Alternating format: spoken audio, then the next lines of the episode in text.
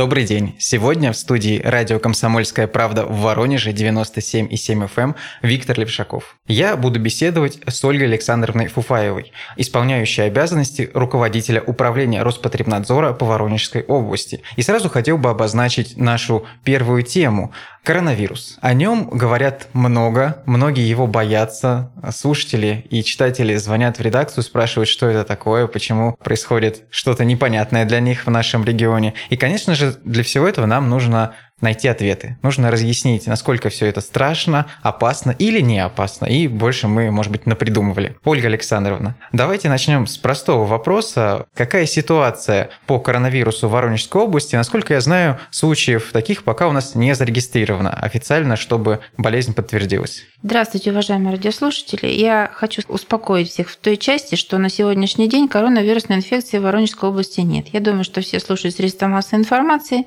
и знают, что всего было на территории Российской Федерации зарегистрировано два случая коронавирусной инфекции, и это были граждане Китайской Народной Республики. Э, я хочу сказать, что на территории Воронежской области предпринимаются все необходимые меры для того, чтобы граждане, которые приезжают на сегодняшний день из Китайской Народной Республики, были под медицинским наблюдением. И если у них проявляются какие-то проявления, связанные с болезнью, а коронавирусная инфекция может проявляться различными способами, это и симптомы обычной респираторной инфекции, это насморк, это кашель, это одышка, это какая-то загрудинная боль, и также это могут быть и проявления кишечной инфекции, потому что коронавирус очень э, разнообразный может вызывать симптомы. Так вот, если человек, прибывший из Китайской Народной Республики, такие симптомы появляются, мы сразу же принимаем необходимые меры. Этот человек изолируется, и находится в медицинском учреждении, в боксе в изолированном, где за ним осуществляется наблюдение, и в обязательном порядке он проходит лабораторное обследование. Я так понимаю, что пока известных случаев риска, скажем так, в Воронежской области было 8. Да, совершенно верно. Таких э, случаев, когда под медицинским наблюдением было установлено, что были проявления респираторной инфекции, таких случаев было всего 8. Все эти люди были изолированы и лежали в больнице. Нужно сказать, что на сегодняшний день под наблюдением врачей находится трое больных. Пятеро уже успешно выписаны, и коронавирусная инфекция у них не была установлена.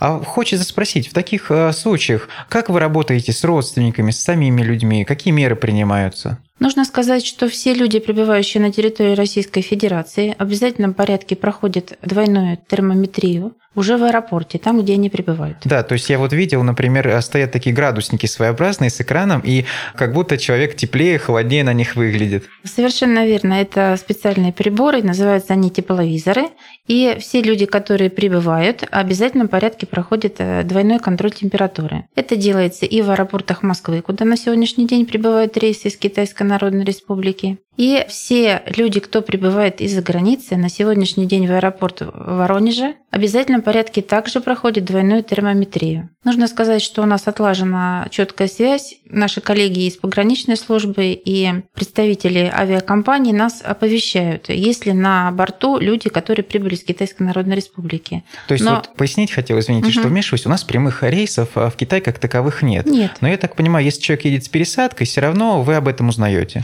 Да, так называемые транзитные пассажиры. Прибывая из Китайской Народной Республики, они могут где-то в Европе, в Азии или же, например, в Турции где-то пересесть на другой самолет и транзитом прибыть уже непосредственно в Воронеж. Для того, чтобы не допустить этой ситуации, все до одного, кто прилетает из-за границы, проходят обязательно двойную термометрию. Более того, каждому прилетающему и вылетающему за границу мы обеспечиваем памятками, в которых разъясняем, что такое коронавирусная инфекция, какие симптомы могут появиться и что нужно делать в этом случае. Ольга Александровна, но хочу вмешаться. Ведь были случаи, когда человек все-таки прилетел к нам, а в дальнейшем, например, из Москвы добирался, ну, не самолетом, а каким-то другим методом. Вот в таком случае как-то проверка еще дополнительно работает? Значит, те люди, которые прибывают э, в аэропорты города Москвы, в обязательном порядке проходят анкетирование. У каждого человека берутся данные, фамилия, имя, отчество и то место, где он будет пребывать на территории Российской Федерации. все эти люди отслеживаются в обязательном порядке. Значит, мы в ежедневном режиме получаем списки граждан, которые прилетели из Китайской Народной Республики,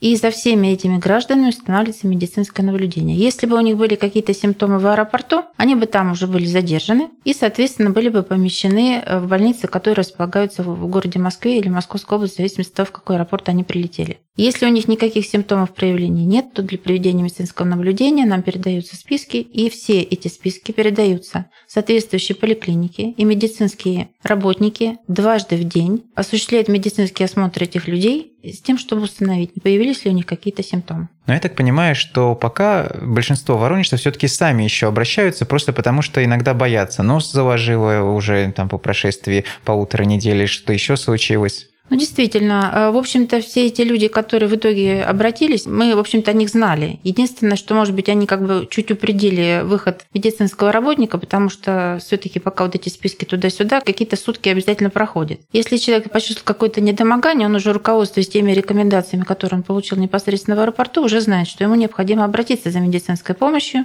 И те, кто пугаются, потому что, в общем-то, мы можем сказать, что из тех, кто реально обратился за медицинской помощью или был выявлен как заболевание, заболевший и доставлен для проведения соответствующих лабораторных исследований в больницу, в общем-то, это люди, у которых были незначительные проявления, и, собственно говоря, у них и диагноз-то ОРЗ, и, можно сказать, даже и под вопросом, потому что проявления были незначительные. В общем-то, только у троих из тех, кто выписан на сегодняшний день, были выявлены риновирусы, или у одной женщины, которая была в достаточно таком тяжелом положении, а был выявлен грипп.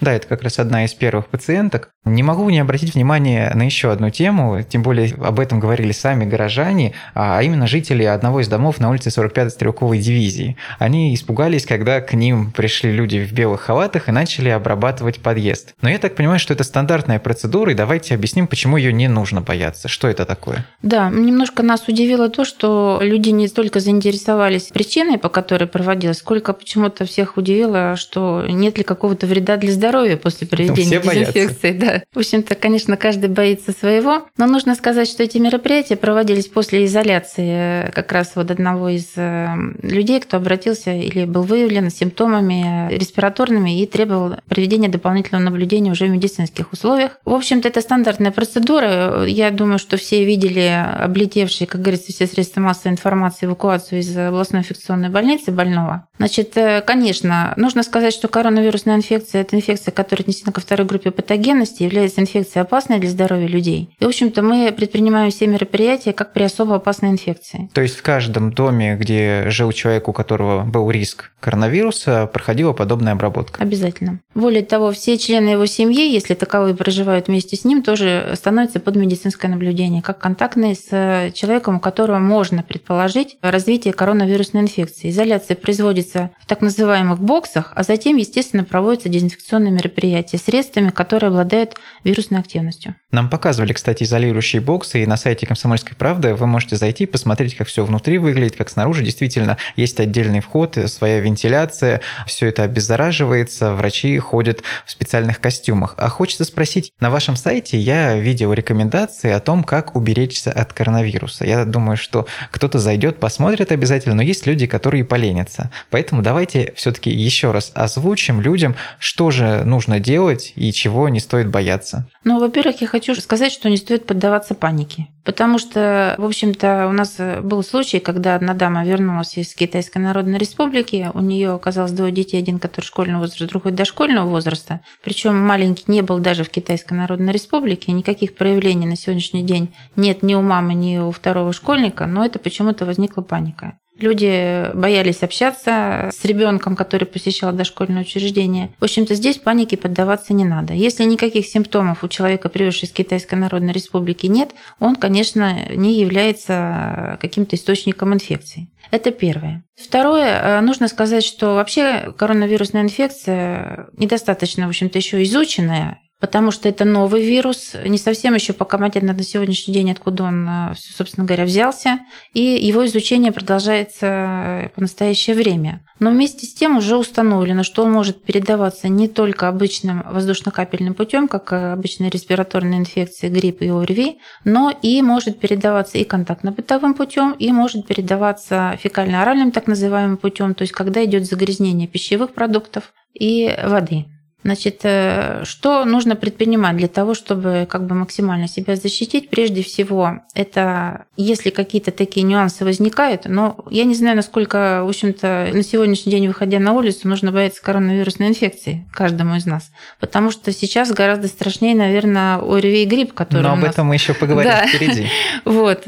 Но вообще, если говорить о коронавирусной инфекции, это, конечно, прежде всего маски, это дезинфицирующие мероприятия, это максимальное сокращение общения в разных местах. Это торговые центры, это какие-то мероприятия культурно-массовые и так далее. Но опять подчеркну, что на сегодняшний день, конечно, в этом плане бояться коронавирусной инфекции на территории нашей области пока не стоит. Давайте остановимся на этой мысли и прервемся буквально на пару минут. Оставайтесь с нами.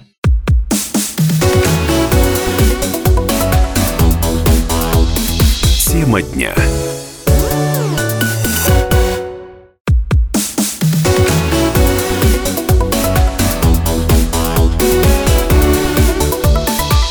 Тема дня.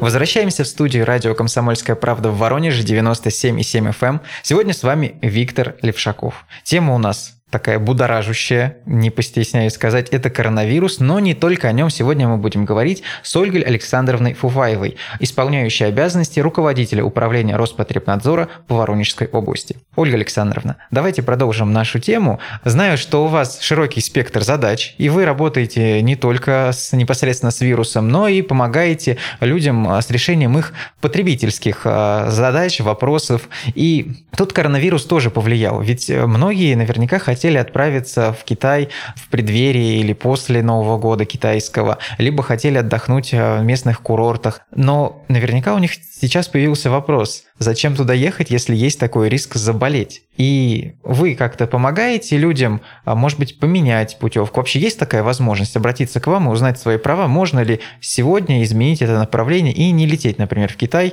Или все-таки терять деньги придется? Действительно, в связи с той ситуацией, которая сложилась в Китайской Народной Республике, на сегодняшний день мы не рекомендуем посещение Китайской Народной Республики по любым вопросам, которые есть. Мы держим связь и с э, промышленными предприятиями, которые работают с Китайской Народной Республикой. На сегодняшний день они отказались от приема граждан по каким-то производственным вопросам и сами пока тоже не посещают Китайскую Народную Республику с учетом То той есть- ситуации, которая сложилась. То есть речь идет о коллегах. Сейчас каких-то встреч э, стараются не проводить. Да, мы сейчас предлагаем ограничить такого рода встречи с гражданами Китайской Народной Республики. Кроме того, мы отработали этот вопрос э, с вузами. Значит, у нас э, на территории Воронежской области порядка полутора тысяч китайских студентов обучается. Ну, это и студенты, и аспиранты, и различные, кто контактирует с вузами, в том числе и преподаватели. На сегодняшний день студентам, которые уехали в Китайскую Народную Республику на китайский Новый год отмечать и на каникулы, в общем-то, им всем предложено, и так оно на самом деле есть, они э, до 2 марта продлили каникулы. Дальше будем смотреть по ситуации, которая будет складываться в Китайской Народной Республике. Значит, либо будет разрешено возвращение соответствующей медицинским наблюдением за этими людьми в течение 14 дней, либо же каникулы будут продлены. Следующий вопрос – это туристические поездки, которых, собственно говоря, спросили. Здесь э, ситуация следующая. На сегодняшний день не рекомендуется посещение Китайской Народной Республики по туристическим путевкам. И все люди, которые возвращаются еще, тем не менее, что уже прошло достаточно продолжительное время со времени развития ситуации по коронавирусной инфекции, все-таки есть еще люди, которые возвращаются с отдыха. Значит, эти люди помещаются под медицинское наблюдение, а те, кто не уехали в туристические Да, можно им вернуть да, деньги? значит, э, проработан вопрос о том, что либо им предлагаются другие направления, и либо же возвращаются деньги за путевки. Если у кого-то будут возникать проблемы с туристическими фирмами, мы можем подключиться к этой ситуации. Возможно, составление всех необходимых документов для того, чтобы эту проблему решить. А были уже такие ситуации у нас в Воронежской Значит, области? насколько я владею информацией, я не слышала таких ситуаций. Пока, видимо, все это решается в добровольном порядке, пока обращений не было. Но если такая ситуация с какой-то турфирмой возникнет, мы готовы подключиться. В общем-то, и Ростуризм, он тоже как бы объявил, что пока не рекомендованы никакие поездки и дал соответствующие указания туристическим фирмам, чтобы тоже как бы решать вопросы с гражданами, которые собирались поехать. Кстати, у вас же на постоянной основе работает э, горячая линия, да не одна, но об этом мы еще подробнее поговорим. А что касается коронавируса, звонили ли вам воронежцы, может быть, жаловались на что-то, что-то спрашивали? Есть какие-то такой голос нашего региона, который отражается Конечно, в ваших люди звонках? волнуются по поводу коронавирусной инфекции, задают различные вопросы, и мы на все обязательно даем соответствующие разъяснения. Но вот чаще всего э, что звучит? Ну, я сейчас затрудняюсь сказать, потому что я не анализировала, о чем идут э, вопросы коронавирусной инфекции. В основном интересуются люди о выезде за границу, совершенно верно, как вы подчеркнули этот вопрос.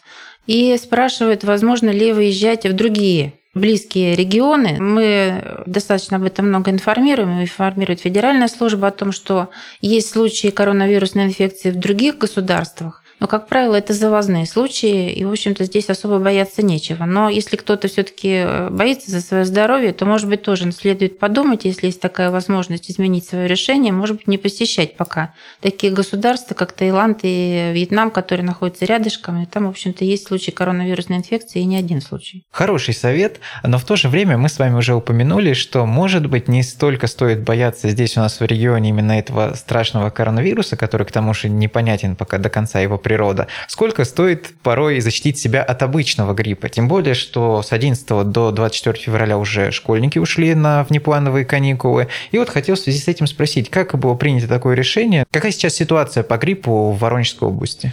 Что касается гриппа и ОРВИ, действительно, мы сейчас вступили в эпидемический период. У нас идет превышение эпидпорогов на 20%, в зависимости от области, чуть более 20%, в городе Воронеже чуть менее 20%, если мы берем в целом заболеваемость всего населения. В то же время, почему было принято решение по введению карантина? Потому что именно группа детей в возрасте от 7 до 14 лет, то есть это практически все школьники, которые у нас учатся в городе Воронеже, заболеваемость возросла в два раза и, в общем-то, значительно превысила э, эпидпорог. В связи с этим э, мы нашли понимание у управляющих органов образованием и э, приняли такое решение, что необходимо ввести карантинные мероприятия. Значит, карантинные мероприятия вводятся для цели предупредить массовые заболевания, действительно являются эффективным мероприятием, и, в общем-то, всегда показывает, что после того, как эти мероприятия вводятся, заболеваемость именно в группе школьников начинает снижаться. И в целом дает нам то, что нет резкого прироста заболеваний, и как бы и подъема резкого тоже не дает. Порой, когда еще до такого массового заболевания достаточно много времени, и не знаешь, случится оно вообще или нет, однако родительские чаты школьные уже бурлят о том, что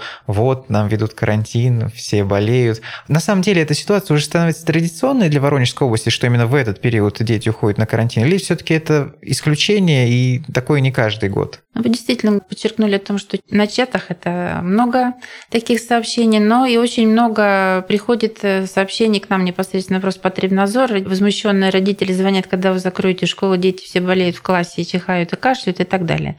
В общем-то, нужно сказать, что введение карантинных мероприятий в классе или в школе у нас находится на решении руководителя образовательного учреждения или руководителя дошкольного образовательного учреждения. Вы знаете, что садики мы не практикуем закрывать, потому что это детки, которые находятся под присмотром работающих родителей. Да, и они сейчас они вот требуют, сады, например, да, работают. и они требуют э, присмотра особого за ними. Поэтому, в общем-то, мы неохотно идем на эту меру. Но в данном случае она как бы и не нужна. Но то, что касается самих образовательных учреждений, до того, как школы были массово закрыты на карантин, Школы закрывались, отдельные классы, либо целые школы. Вы знаете, у нас вся эпопея началась со 102 школы, когда в городе да, Воронеже она была полностью закрыта. Да. В обязательном порядке мы всегда еще перед эпидподъемом или же непосредственно, когда начинается предэпидемический период, еще раз напоминаем об этом руководителям образовательных учреждений, и они своими приказами идут на то, что согласовывайте действия с медиком, что дети отсутствуют не по каким-то другим причинам, а именно по причине ОРВИ или гриппа, принимают решение о том, что при отсутствии 20% э, школьников или 20% посещающих э, дошкольные группы могут принимать решение о закрытии отдельных групп, отдельных классов или отдельных образовательных учреждений. В общем-то, по области такие решения у нас есть, и в том числе в районах области. Раз уж мы коснулись школьной темы, нельзя не затронуть другую эпидемию. Именно так этот вопрос, эту проблему называют э, сами родители. Тем более, что, насколько я знаю, с 20 января по 3 февраля у вас проводилась горячая линия по контролю за оборотом а, некурительной никотиносодержащей продукции. Ну, проще говоря, речь идет о снюсах, насвае, ну и прочей никотиносодержащей карамели. Расскажите, много ли было обращений, о каких случаях а, вам рассказывают воронежцы? Нужно сказать, что здесь есть очень много разных нюансов, касающихся снюсов. Снюс – это мелко нарезанный табак, который используется для сосания. Реализация именно вот такого, как я называю, снюса у нас запрещено на территории Российской Федерации 15 федеральным законом. Но дело в том, что снюсами стали называть и другие никотинсодержащие изделия, назовем их так, которые делаются на основе целлюлозы. То есть это разного рода порошки какие-то, которые запаковываются в пакетики для сосания. Это может быть даже жевательная резинка. Это могут быть леденцы и так далее. То есть э, вплоть до того, что они выглядят выглядят как конфеты. И бывали случаи, когда дети у бабушек просили, купи мне вот эти конфетки. На самом деле они представляют собой никотин содержащие смеси, значит, которые содержат огромное количество никотина, несопоставимое даже с сигаретой, которую может э, выкурить человек. То есть привыкание происходит быстрее, тем более для мгновенно. молодого организма. После использования буквально одной-двух штучек уже э, очень сложно отказаться от того, чтобы их не использовать вновь и вновь. Нужно сказать, что, в общем-то, снюсы эти были придуманы для того, чтобы заменить курение сигарет там, где невозможно это делать. Вы знаете, что у нас с введением закона о регулировании курения табака во многих местах нельзя курить э, сигареты. Да, в они запрещены в, в общественных, да. И как бы э, вроде бы с благой целью это все придумывалось, а на выходе оказалось, что эти смеси содержат огромное количество никотина и являются очень опасными для здоровья человека. Но тут еще проблема, конечно, и в том, что стали популярны они в основном не среди взрослых, а, как вы правильно сказали, среди детей. Но как с этим бороться, мы поговорим чуть позже, а пока прервемся буквально на минуту.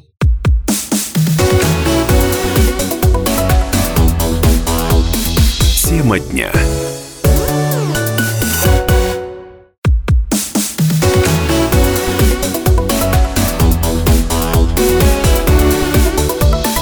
Тема дня.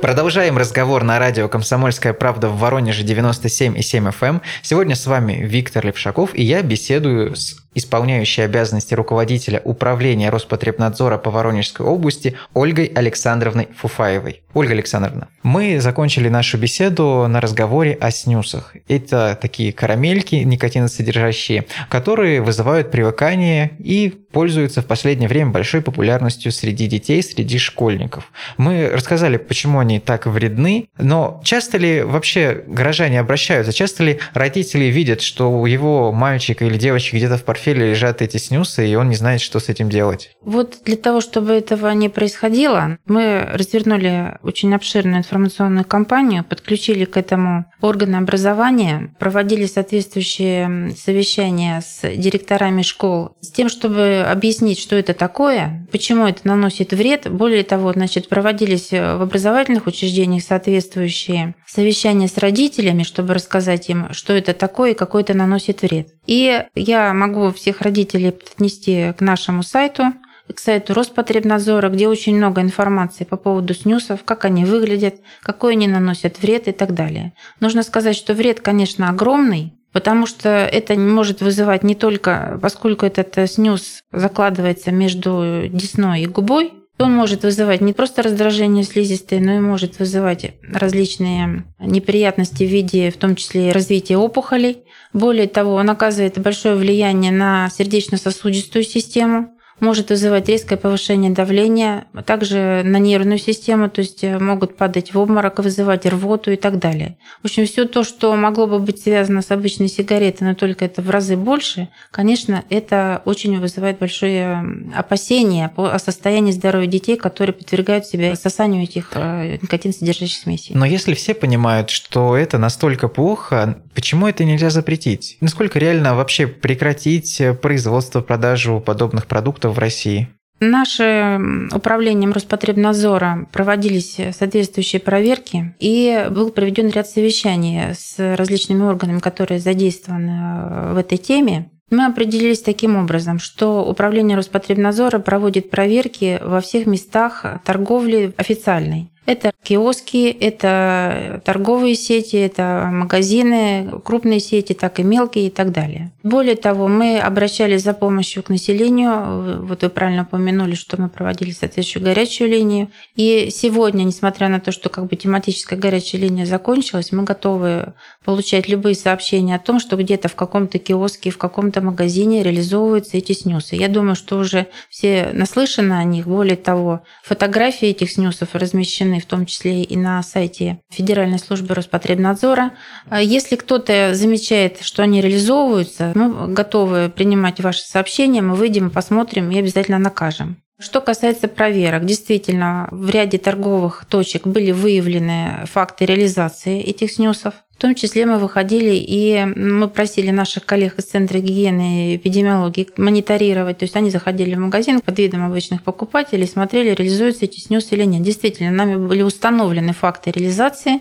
И по результатам было снято с реализации 631 упаковка этих снюсов. Нами были проведены соответствующие лабораторные исследования. Было установлено, что кроме никотина эти снюсы еще содержат свинец, то есть очень опасное токсическое вещество. Проводились у нас токсические исследования на мышах. Действительно, от большинства этих снюсов мыши погибали в течение часа. То есть это огромное количество никотина. Что касается производителей, нами отслеживались цепочки, по которым они поступали в торговую сеть. И было установлено, что во многих случаях поставщики, которые были заявлены сопроводительных документов, отсутствуют. То есть это подпольные какие-то э, организации. Соответственно, мы это все передавали в органы внутренних дел. Кроме того, было установлено, что по документам на территории нашей области было 4 производителя. Один производитель из Швеции, и три производителя из разных городов Российской Федерации. Соответствующая информация направлялась в соответствующее управление Роспотребнадзора,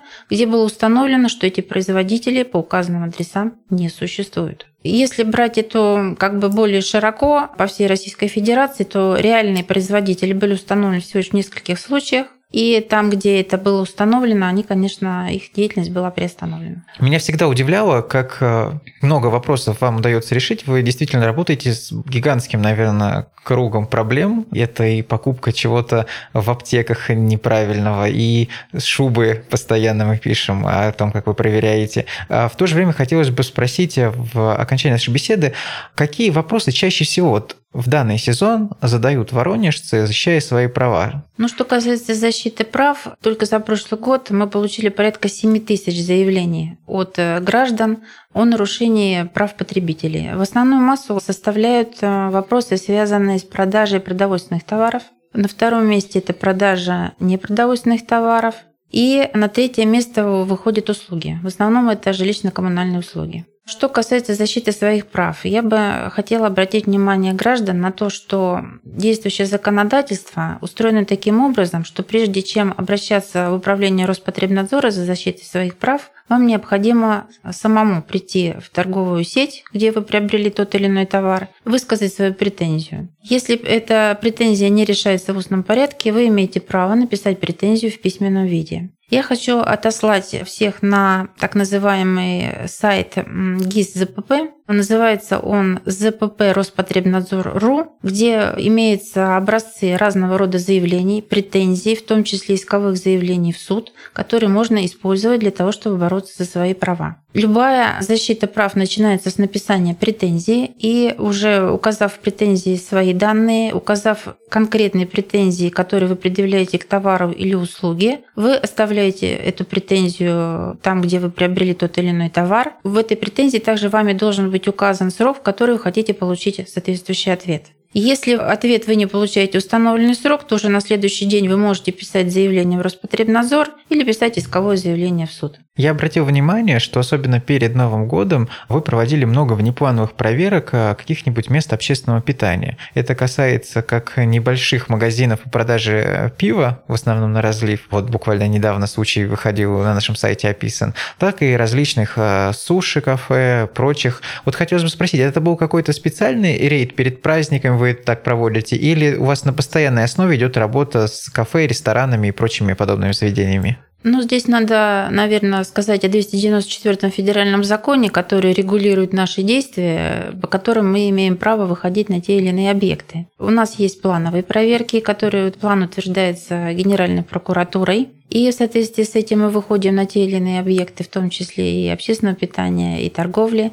То, что касается внеплановых проверок, чаще всего они у нас проходят по заявлениям или жалобам поступающих от граждан. Второй важный такой тоже раздел – это по поручениям правительства Российской Федерации, когда есть соответствующий приказ федеральной службы, это по той или иной тематике. Но вот проверки, о которых вы сейчас упомянули, это общественное питание и торговля, чаще всего это проверки по заявлениям граждан. Нужно уметь, конечно, защищать свои права, тем более знаю, что вы постоянно проводите горячие линии, вот новая услуга каршеринг только появилась, у вас а, проходила обратная связь, вы общались с людьми, но возникают иногда такие какие-то традиционные моменты, традиционные новости, которые мы от вас а, видим, поступают к нам, и, например, о том, что с ареста, особенно зимой, часто снимают меховые изделия. Вот буквально недавно читал ваш пресс-релиз о том, что порядка 200 пальто и полупальто пришлось снять. И всегда в таких случаях возникает вопрос – Неужели вот эти э, меховые дорогие изделия, которые, ну, может быть, не соответствуют по биркам, почему-то еще, уничтожаются после этого? Или что с ними происходит? Ну, для того, чтобы было осуществлено уничтожение, сначала наши сотрудники выходят э, на проверку, затем устанавливается, что шуба не маркирована таким образом, каким это положено делать в соответствии с действующим федеральным законодательством. То есть неизвестно ее происхождение, скажем так. Потому что на сегодняшний день шуба должна четко по своей маркировке соответствовать тому, где этот произведен мех, из какого животного этот мех, и так далее. То есть все происхождение этой шубы от э, начала и до конца должно быть отслежено. Где она производилась, кем она была поставлена и так далее. Если же это, ну, можно сказать так, не совсем а, официально произведенное меховое изделие, значит, в этом случае, конечно, мы подаем соответствующие документы в суд. То есть мы приостанавливаем реализацию этих пальто, а затем уже передаем в суд. И суд уже тогда выносит решение, и чаще всего оно выносится в нашу пользу в том, что это изделие изделие не имеет права реализовываться и должно быть изъято из продажи и соответствующим образом прекратить свое существование. Ну, то есть его сжигают или что с ним делают? Ну, ему придают, скажем так, нетоварный вид. Наверняка после нашей беседы у многих воронежцев возник вопрос, а как же к вам обратиться? Я уже понял, что есть сайт, где я смогу найти, как правильно составить заявление. А может быть, есть какой-то телефон, по которому каждый житель нашего региона может вам позвонить и получить ответ на свой вопрос? Да, конечно. Телефон управления Роспотребнадзора, по которому можно звонить в рабочие дни с 10 до 17 часов 8 800 201 59 78. Повторю еще раз, 8 800 201 59 78. На этом телефоне дежурят наши сотрудники. Они ответят на все ваши вопросы. Также вопросы можно задать в режиме онлайн на сайте, на котором я уже упоминала. Это ЗПП Роспотребнадзор.ру. И можно обратиться с заявлением, в том числе не обязательно с жалобой какой-то, просто за какими-то разъяснениями. У нас на сайте есть соответствующий значок, по которому можно зайти и задать также в электронном виде свой вопрос, на который в обязательном порядке соответствии с действующим законодательством будет дан ответ. Остается добавить, что нашим слушателям не нужно бояться вирусов, уметь защищать свои права. Ну а сегодня у нас в эфире была Ольга Александровна Фуфаева, исполняющая обязанности руководителя управления Роспотребнадзора по Воронежской области. До новых встреч!